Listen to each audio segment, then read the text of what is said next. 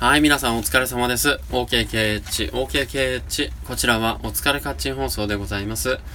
パーソナリティは僕、八橋ゆうきでございます。どうぞよろしくどすえー。えー、あのー、今日は帰り道に雨が降ってきましたが、えー、なぜか折りたたみ傘を忍ばせていた僕は、雨にあまり降られることなく帰ってきております。非常に運が良かったと言うべきではないでしょうか。ねえ、よかったよかった。うーん、まあ今日は若干仕事はね、まあ眠かったものの、うーん、なかなかの、まあ、割り振り具合でいけたのではという感じでございます。うーん、一日をね、細切れにしていってっていうのは難しいですけどもね、えー、やっぱり予測を立ててね、動いていくっていう、まあ一つの練習を本当にさせてもらってる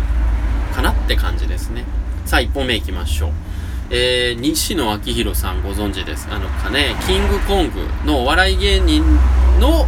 一応お笑い芸人の西野昭弘さんなんですけども、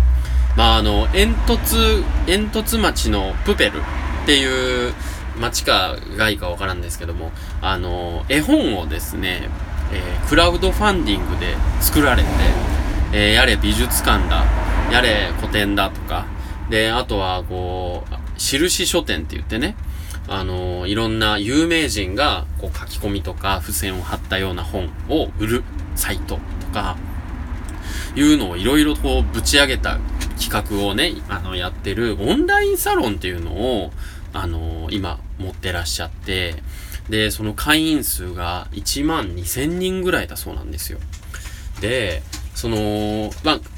一種ね、その宗教的だって言われるオンラインサロンなんですよね、今ね。落合陽一さんであるとか、箕輪康介さん、そして堀江門、ね、えー、お金を払ってまでコミュニティに入りたいと言っている人たちが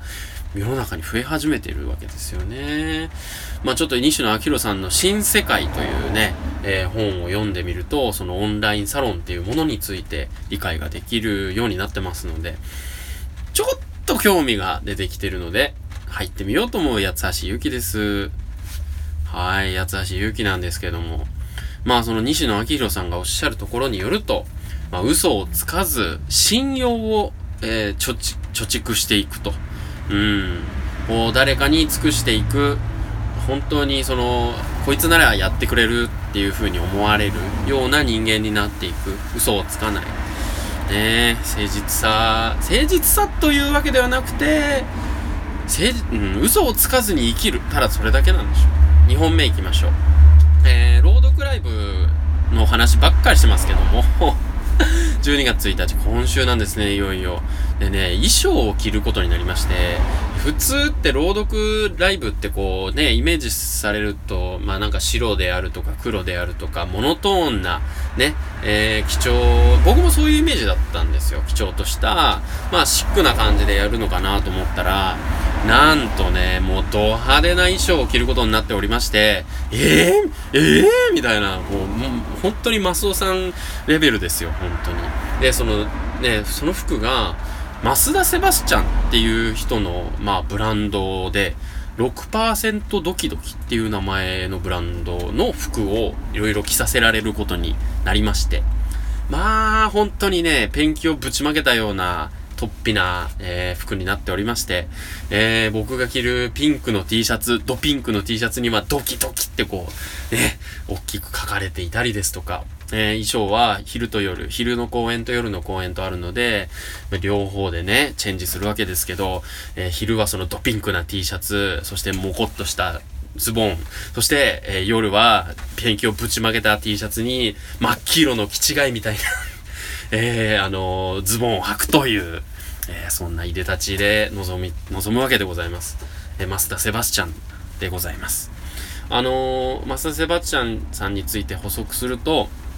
この前のドラえもん展でもね、えー、こう、すごく、こう、カラフルな糸で作ったドラえもんを、まあ、糸というか、毛玉というか、まあ、そんなので作ったドラえもんを展示してました。